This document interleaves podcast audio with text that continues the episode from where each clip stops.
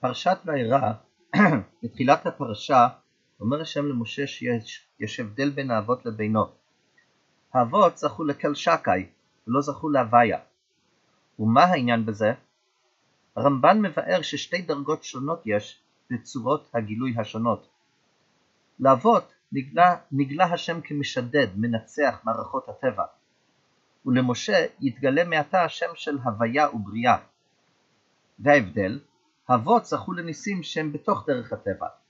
הנס היה בכך שהטבע הסתדר להם בצורה נפלאה, וזהו דוגמת הברכות שנאמרו בתורה המבטיחות שכר לקיום המצוות. ואילו עכשיו יתגלה למשה שם היוצר שינוי הטבע, ניסים היוצרים השתנות של המציאות. תוך כדי ביורו הנ"ל, גילה לנו הרמב"ן גם הסבר לשאלה בה נתחבטו מפרשים רבים.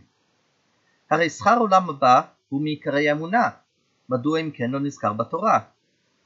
עיין כלי יקר בתחילת בחוקותיי על הפסוק והתהלכתי בתוככם, שהביא כמה דרכים בשאלה זו.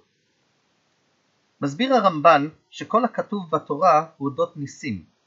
יש נס נסתר של הצלחה מופלאה בתוך דרכי הטבע, זהו בחינת קלשקאי, ויש נס החורג מגבולות הטבע, זהו בחינת הוויה, על אלה כתוב בתורה.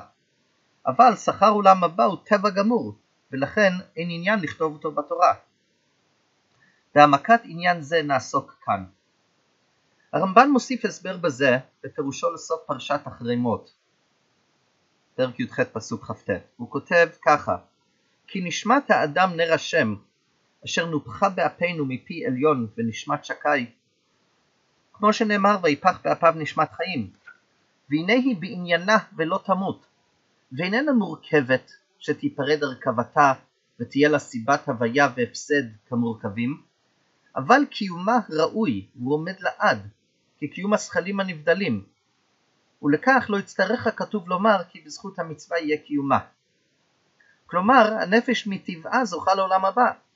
רק במצב חריג, דוגמת המעביר בניו למולך ומתחייב כרת, יש צורך לבאר שהוא מוציא את עצמו מן הכלל הטבעי והפשוט. כי לכל אחד אחר בוודאי שיש עולם הבא. נעמיק עוד בהבנה זו, כי נכלל בזה בעצם גם ביור למהותו של עולם הבא, וכפי שנראה, יש לזה משמעות מאוד מיוחדת עבורנו בחיי היום יום. ההבנה השטחית במהות עולם הבא היא שזהו שכר הניתן עבור המעשים הטובים. וכמו שבעולם הזה אומרים למישהו, תעשה כך וכך, תקבל שכר זה וזה. אין קשר מהותי בין המעשה לשכר, אלא שהאחד רוצה שמעשה פלוני יעשה, והשני מעוניין לקבל את השכר. אך האמת היא שעולם הבא הוא תוצאה ישירה הנובעת מטבעה של הנשמה. כפי שהנשמה למדה לחיות כאן בעולם הזה, היא ממשיכה לחיות גם אחרי המיטה.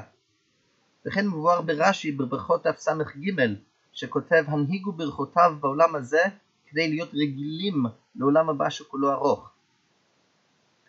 אלא ששם בעולם הבא כבר אין את המגבלות של הגוף, ולכן התענוג הוא ברמה אחרת.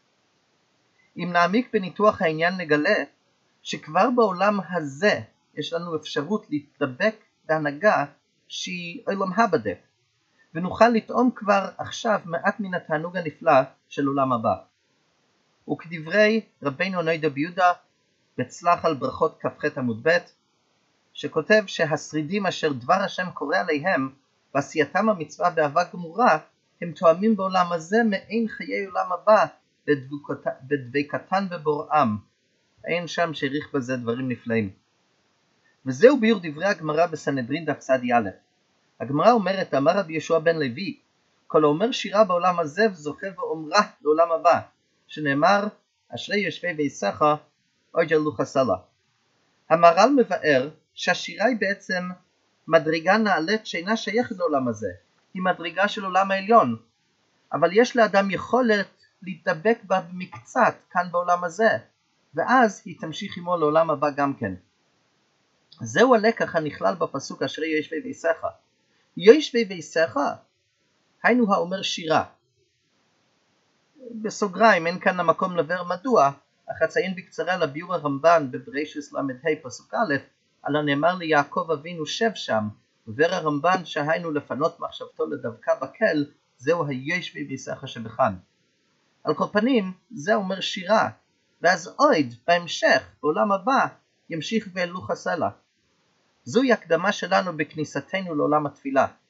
ללמדנו שאנו נכנסים לעשיית פעולה שאפשר כבר עכשיו בעולם הזה לטעום בה טעם של עולם הבא, כי אותה פעולה היא שתמשיך עמנו גם לשם. המעמיק ימצא בזה השראה עד, עד אין קץ, וגם שמחה עד אין קץ, והכנת ליבו לפני התפילה. ודומני שזו הדרך ליישם למעשה את אשר לימד אותנו הרמב"ן, שחיי עולם הבא הם אך המשך טבעי לחיי הנשמה כאן בעולם הזה.